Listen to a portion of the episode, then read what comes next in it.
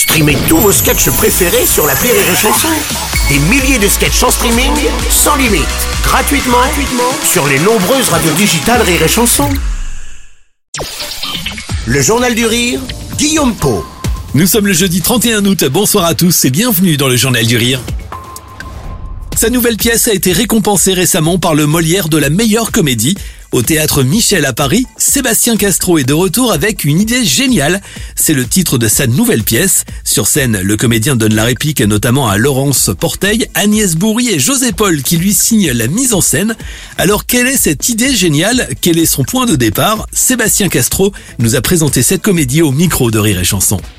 L'idée géniale, évidemment, n'est pas si géniale que ça dans la pièce. C'est l'idée qu'a Arnaud. Euh, il sent que sa compagne est en train un petit peu de lui échapper depuis qu'ils ont visité un appart. Il a bien senti qu'elle avait craqué sur l'agent immobilier. Et son idée pseudo-géniale, c'est d'engager le sosie de cet agent qu'il a croisé par hasard dans le RER et qui, à ses heures perdues, fait du théâtre amateur et de lui demander de se faire passer pour le vrai agent et de se comporter euh, comme un gros con pour dégoûter Marion. Une idée donc pas si géniale car le stratagème va très vite tourner à la catastrophe. À l'inverse, l'idée est franchement géniale pour le spectateur qui lui assiste à une série de quiproquos et de rebondissements en tout genre. Sur scène, Sébastien Castro joue plusieurs personnages, hauts en couleur, tous très différents, mais avec une certaine ressemblance physique, une ressemblance physique d'ailleurs assez troublante.